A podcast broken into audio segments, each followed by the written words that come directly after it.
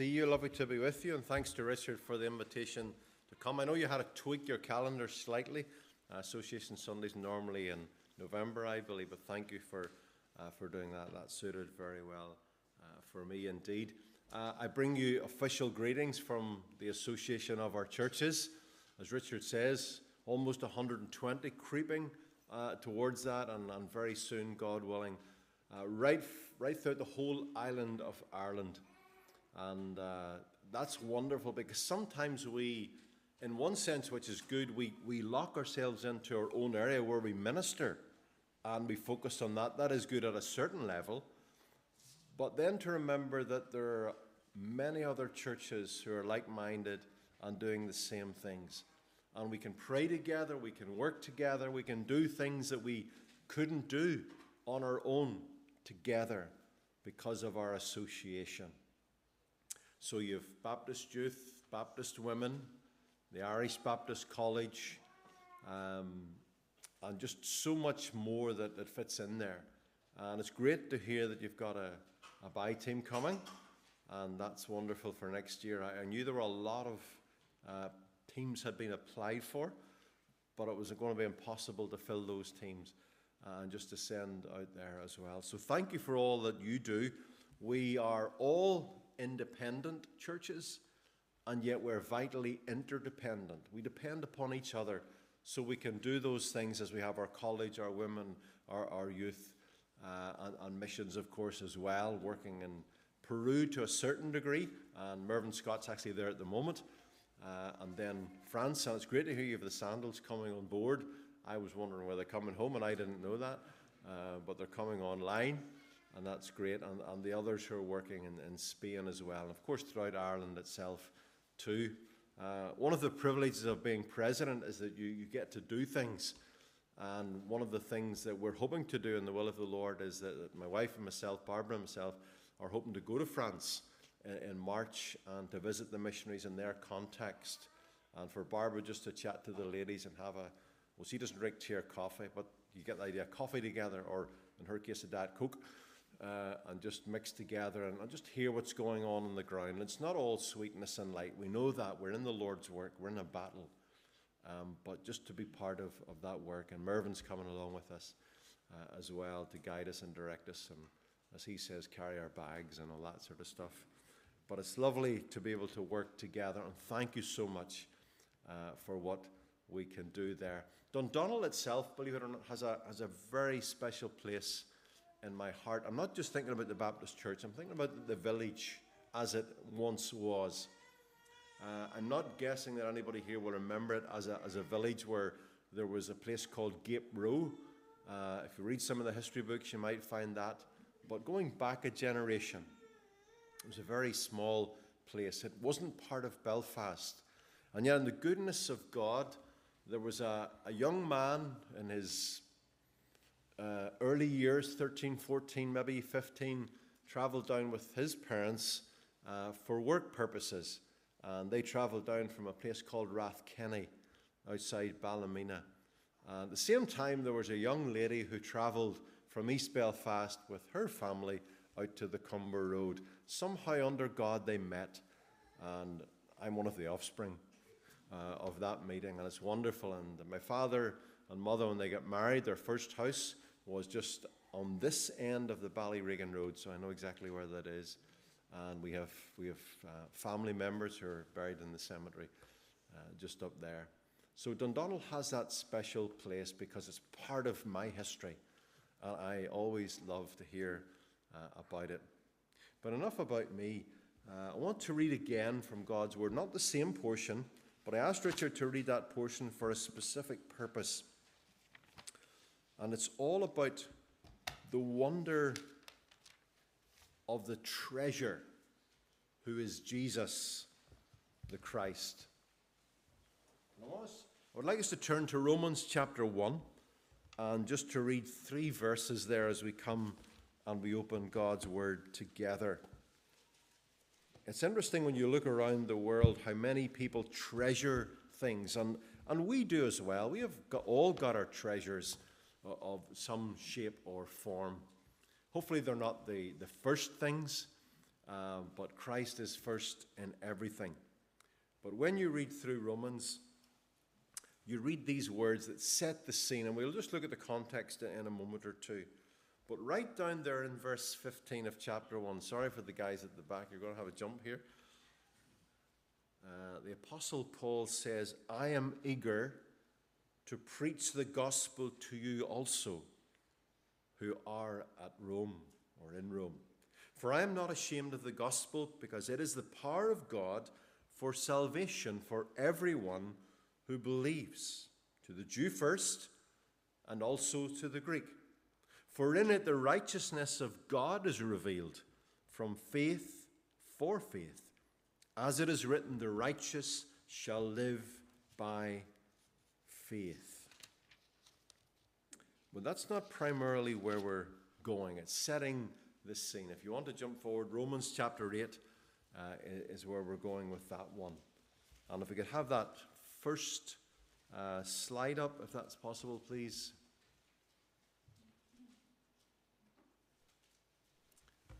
The wonderful treasures, the greatest treasure we have is the Lord Himself, Jesus Christ. I was sharing, uh, Richard was saying about time for the meals and the dinners. Uh, and our evergreens, the seniors one, was on yesterday at lunchtime, and I was invited along to that and to give a little epilogue as well. And I was trying to just focus folks' minds upon Jesus because he is the obvious of Christmas. And quite often, even Christians Uh, and those who were there yesterday who are not yet believing in Christ as their Savior and Lord miss the obvious. And yet, the obvious is that he is everything. Paul wrote to Timothy and he said, Christ Jesus came into the world to save sinners. That's a wonderful statement, and it categorizes perfectly the presence of the Lord in connection to our world and why he came. Christ Jesus came into the world to save sinners. Paul is one and probably not associated just as much with Christmas. We, we think of John in his unique style in the beginning was the Word. The Word was with God, the Word was God, and he made his dwelling among us. And, and that's one aspect of, of the Christmas story. The others, Luke and Matthew in particular, tell it from Joseph's line and from Mary's line, and they join again in the person of the Lord Jesus. But probably thinking of Christmas, we don't often think of the Apostle Paul because he's not part of the narrative, the story of those first days of leading up to the birth and from the birth itself. And yet, he is the one, perhaps more than any of their, the New Testament writers, who gives us that picture of what it means for the Christ to come into the world, what it means for him personally, what it means for the church, whether it's in Rome or some of the other places he's writing to, like the church at Philippi. He has this treasure. In fact, he describes the gospel of the Lord Jesus Christ as a treasure that is within him, this jar of clay. And it's all about the Lord Jesus Christ. Our association is all about the Lord Jesus Christ. Uh, the little strapline for Baptist missions is proclaiming Christ, planting churches. Planting churches on its own is no good. Plenty of people could do that all over the world. But if we have not proclaimed Christ and Christ has not been accepted by people, then there will be no His church. There will be no Jesus church. But He is the treasure for us all. And that's why, whenever this writing, this wonderful book of Romans, which is so full, and I have to say at times so intricate and difficult to understand. I remember as a young Christian uh, at college and during the summer months, I went back to my old job uh, and did a bit of work baking buns and soda farls and things in a little home bakery in Dromore. And I stood out at the end of our road and waited for a lift to take me just a mile into Dromore. And it was during those summer mornings that I actually read through, because I knew the folks were going to be late, read through the book of Romans, probably a chapter at, standing at the side of the road. I'm sure the lorry drivers going past were wondering, what is that guy doing at uh, 5.30 in the morning, reading a book? Uh, if they only knew. But the study of the book of Romans is, is tremendous and it opens up the reasons for the treasure. The first part explains all about the good news of Jesus, who is the treasure, being right with God through the righteousness that only God can give, the perfection of Jesus given to us, given to me. And then, really, from I suppose seven on to the end, you've all the practical aspects of living out the Christian life. And one of the most beautiful and, and heartwarming chapters and honest chapters is Romans chapter 8. And that's really where our, our theme is taking us as Paul opens up there about the treasure that is Jesus Christ. Could we have the next slide up, please? Thank you. There are several places and things that we would be familiar with and I believe are, are opened up in this. They're, they're my words, those, uh, just of pictures, but they're just how I read it uh, just in the last few days, what this is, is really like. And the first place as we seek and find the treasure who is Jesus, we find it in the courtroom. Romans 8, verse 1 There is therefore now no condemnation for those who are in Christ Jesus no condemnation, no longer condemned. It's interesting where Romans 8 lies in proximity to Romans 7. Now, when these words were written and penned by the Apostle Paul, we didn't have chapters, we didn't have verses. But right before that, following on or going backwards rather, in the letter, you've got Paul saying, What am I like? I don't want to think that way, but I think that way. I don't want to do those things, but I do those things. I don't want to act in that way, but that's how I act. I don't want to speak in that way, but that's how I speak. Oh, wretched man that I am, who will rescue me from this body of death? Who will rescue me from this life that I live? Because my life at times does not honor the Lord Jesus. And then he says in verse 25 of Romans 7 Thanks be to God. Why? Through Jesus Christ our Lord. The treasure opens up. Therefore, I no longer stand condemned because I am in Christ Jesus. No condemnation. The judge in the courtroom has declared that. The judge is God Himself and tells us that we can have a treasure who is Jesus because we are no longer condemned. And I could hear maybe a voice coming back from a secular world or a voice coming back from a very religious, even Christianized uh, person or, or group saying, But why would I be condemned in the first place? Well, we're condemned because each one of us, although we may not be out and out evil, and I was reading this this morning in my own devotions. A man called James Montgomery Boice tells us, Isn't it wonderful about the grace of God that God has not let us go so far that we see Satan as God, Satan as sovereign of the universe, Satan as everything, but there's enmity between God or between Satan and between the offspring of Eve, us. God restrains that. We know what is right and what is wrong in our minds and our hearts. We have a conscience. Even though before this perfect and holy God, who is right in every way and whose embodiment in Jesus Christ on the earth, when he said nothing wrong, he did nothing wrong, he thought nothing wrong, when I compare my life to his, I have to stand before God and say, I'm wrong.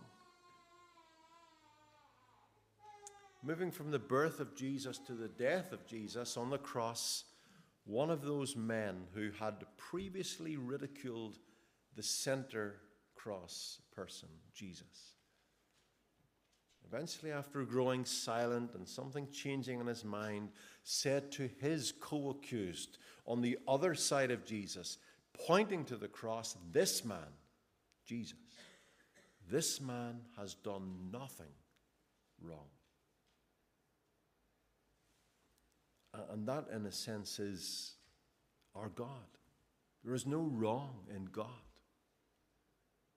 And the mystery of the Trinity, Father, Son, and Spirit, are three and yet one. We'll read the verses, and I'm sure you will too, over this Christmas season from Isaiah chapter 9, verse 6. He is the mighty God, the everlasting Father. I don't understand that. But I know that three are one and one are three in a way that mathematical systems can't put together. But that's our God. He is perfect. And before Him, I am told that I live in darkness. I am told that I am dead to God spiritually. I am told that I am deserving of a lost eternity because the way I have lived before this God, because He cannot know sin. And in the words of that uh, simple hymn that came out years and years ago, teaching children, not that defileth, not that defileth, can ever enter in into heaven. So I stand condemned. And yet, the Apostle Paul, here, having just explained how his life is difficult, says, But there's no condemnation upon me. And the reason being because he is, in those words, in Christ Jesus. There are many systems of belief, even in Christendom, in the Christian world. They're not always right, some of them are very wrong. One of them you may be familiar with, it may be your, your background, um, but it can span a lot of um, church teachings. And it's the case of very simply, like in Eden, and from that day, if I do my best, surely God will one day look upon me in favor. And it's almost like saying, as some teach, you build up in this life, keep yourself as good as you can, as pure as you can, and one day at the end, God will give to you, because of your effort, His rightness, His righteousness. That's a long shot waiting on that coming, especially when the, the Bible doesn't actually teach that. The Bible teaches that the moment, like that thief on the cross, like Paul on that road who cried out, Lord, who are you? and worked that through in those early days, saying sorry to God, saying, Sorry, but thank you that Jesus died on that cross for me and I no longer stand condemned. That he tells us that. Yes, that's true. I don't condemn you because I have already condemned you in the cross or on the cross and in the person of my Savior and Lord, or my Son, rather, as God says, my Son, Jesus, Savior and Lord. And because He's been condemned, I will never be condemned. God doesn't judge twice for the same sin. Jesus paid it, then I am free when I accept that. Righteousness, then we live out the righteousness of Jesus. That's what it means to outwork that righteousness. But we stand with this treasure who is Jesus, not condemned, even though, even though we all have a Romans 7. Isn't that right? I'm not going to labor the rest as long as that, by the way. But let's look at the next one 9 to 11. And we're just picking some things out here. Paul writing says, You, however, are not in the flesh, but in the Spirit, if in fact the Spirit of God dwells in you. Anyone who does not have the Spirit of Christ does not belong to him. But if Christ is in you, although the body is dead because of sin, the Spirit is life because of righteousness. If the spirit of him who raised Jesus from the dead dwells in you, he who raised Christ Jesus from the dead will also give life to your mortal bodies through the Spirit who dwells in you. You see that bit in you? In, in our body, in our life. I was very strangely attending three funerals this week. Uh, one of them I was preaching at, the other two I just had to be there uh, because of connections. And I was learning and listening. And I was sharing with the minister on Friday who spoke. I said, That's what I've been looking for, that little illustration. Because he had preached from 2 Corinthians, another letter written by Paul, chapter 5, and talked about the tent this, this tent. And tents are, are not permanent, they're temporary. And when this tent, this earthly tent that we live in, will be destroyed, we go to be with the Lord. And one day, then we will have that perfect mansion, heavenly place. But at this point in time, we find a treasure, a treasure that lives within me. We mentioned uh, earlier from chapter 4 of 2 Corinthians, we have this treasure that is Christ in jars of clay. That, that's what we are. And sometimes we think we're maybe more than that, but we are jars of clay. We get sick, we get ill, we break down. Eventually we die, but not our soul. Not the Christ who is within us, who is connected to us. And what Paul is saying there, we have a treasure even at this particular time in life. But those words are significant in Christ or Christ in you. It's all there in those words. That's what a Christian is, isn't it? Someone in whom the Spirit of Christ Himself actually dwells. And thirdly, we have that, that family aspect. Look at 14 or 12 through to, sorry, 14 to 16. For all who are led by the Spirit of God who dwells within us, for all who are led by the Spirit of God are sons of God, children of God. For you did not receive the spirit of slavery to fall back into fear, but you have received the spirit of adoption as sons and daughters, can I say, by whom we cry, Abba, Father. The Spirit Himself bears witness with our spirit that we are children of God. And it goes on to say, and if we're children, we are heirs of God, fellow heirs with Christ, provided we suffer with Him in order that we may also be glorified with Him. Isn't it a wonderful treasure to say to the Lord Jesus, Thank you for thoroughly recognizing me as one of your own. In fact, the one of your own in Hebrews is described as a brother. And it's the generic term. So, sisters, you're in that as well. Don't, don't worry about that. Brothers. And we're also told in Hebrews in that same passage that this Jesus, who is our treasure, is not ashamed to call us brothers. And we live in Romans 7. He's not ashamed to call us brothers. I was sharing at that funeral service on, on Thursday an illustration that was given to me where we're on entry into heaven itself. It'll not be a case of, of the child of God looking around to see where Jesus is. It will be Jesus who has walked when the earthly hands have separated in that hospital ward or that bed or wherever it might have been, if that's one of those cases, and Jesus takes the hand and he leads his child into heaven itself. And then he introduces that child of God to the rest of the angels and the people of God. And Jesus introduces that person. This is my brother. This is my sister. And I'm not ashamed of them. That's how precious Jesus is the family, and we are joint heirs with Jesus, having been adopted into his family. that We could open up and spend the rest of our time even on that word adoption. It's so wonderful and beautiful and has depth in the things of God. But we are in the family of God by his grace. Then the next one's a little bit different. Look at verses 20, sorry, 18, then 22 uh, and 23. I consider that the sufferings of this present time are not worth comparing with the glory that is to be revealed in us. if we were to read on down, we read about creation falling apart. And then we read in verses uh, 22 and 23 For we know that the whole creation has been groaning together in the pains of childbirth until now. And not only the creation,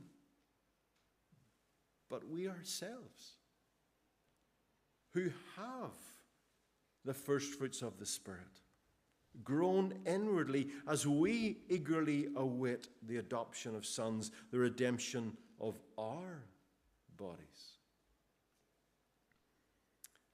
In those same passages, 2 Corinthians 4 leading into 2 Corinthians 5, the Apostle Paul talks about light and momentary troubles.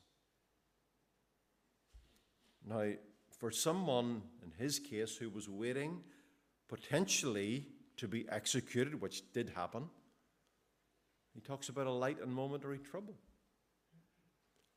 In Romans 8:18 he says I consider that the sufferings of this present time are not worth comparing with the glory that shall be revealed in us. Paul, how do you get to a point like that? Light and momentary troubles? All the things of this life that harass us, not worth comparing with the glory that shall be revealed in us. Let me say, first of all, that we live a dual life. It's not a, a, wrong concept when you think about it biblically. We have the Spirit of God within us, God's nature in me, but I also have my nature. And my nature and the nature of God, this dual place and person for now, goes to the workplace, goes to the office, is at home, sits in a waiting room in a hospital or in a hospital bed. And yet, the treasure that we have there is Jesus Christ. Because what Paul is doing here is making a comparison, lifting our eyes from the, the mundane, the hurtful, the life with all its complications and hassles and gets our eyes focused on heaven. Christ Jesus came into the world to save sinners. Yes, we are active and operative in this life as his servants in church together in fellowship, a picture of what is to come. We share the gospel with the world around us in, in many different places and many different good ways leading to the cross, leading to the empty tomb, but we do it as broken people. We do it as people who live in jars of clay. And if you know the story of Gideon, and I think that's where Paul gets that uh, concept from, Gideon took 300 men and they stood around at the top of a, uh, a crater like place and they blew trumpets and they smashed jars of clay and light came on, and light dispersed the darkness, literally down in the valley below. You can read it for yourself. But Paul, as he teaches elsewhere as well, is saying, let's keep our minds and our hearts on above. We're traveling through, we are tent people. We're not here forever. Peter, who was with Jesus, who saw Jesus at the cross, who saw the risen Lord, uh, and was wonderfully restored, says himself that we are strangers, we're pilgrims, we're, we're passing through. Keep the focus, but our treasure is Christ. So we were getting difficulty at the office or the factory floor or the home, relationships breaking down, or the waiting room where we've heard news perhaps it is really touching into our hearts and lives about ourselves or about a loved one in Christ, light and momentary troubles. In Christ, no comparison. I love those words from Romans 8:18. and the word, by the way, comparing, is the word originally that took a different line but ends up at our word computer. And it's as if Paul puts in all, he types in all the things that he's going through, all the things that he's been through, all the things that life can throw at us. And then he presses the button that is marked heaven, and up it flashes on the screen. No comparison. No comparison. And yet we will meet people, we will live with people whose investment of life and energy and every way is in this little piece of eternity here. And the Bible teaches us to lift our eyes out of that and onto eternal aspects. But our treasure is Jesus. And finally, that forever residence. Those words from 29 on. For those whom he foreknew, he also predestined to be conformed to the image of his Son, in order that he might be the firstborn among many brothers. And those whom he predestined, he called. Those he called, he justified. Those he justified, he glorified. What then shall we say to these things? Rhetorical question. If God is for us, who can be against us? He who did not spare his own son for us he who did not spare his own son, but gave him up for us all, how will he not also with him graciously give us all things for the factory floor, the office, the home, the waiting room, the life? It's a rhetorical question. The question is no, he will not. If he has given Jesus, there's nothing he's going to withhold that we need. And right down to those lists who shall separate us, verse 35, from the love of Christ? Another rhetorical question. Doesn't need answering. The answer summed up in those lists that Paul gives, uh, gives to us in, in 38 to the end, or even verse 35 as well. There's nothing. There's nothing that can separate us from the love of God in Christ. We have that forever place, and it's with Him forevermore. As a young Christian, and a young Christian as a first year in the Baptist College. We had the opportunity to come to a church not far from here up in Gilnahirk to hear a man called John Blanchard. He's now with the Lord. He became a, a friend of a few of us long time after that, but I had not known him, but I'd heard of him. I'd read some of his, his books. Uh, and he preached that night on Romans chapter 8 and 30. And he, he put across it so simply. I've probably complicated it this morning. He put it across so simply.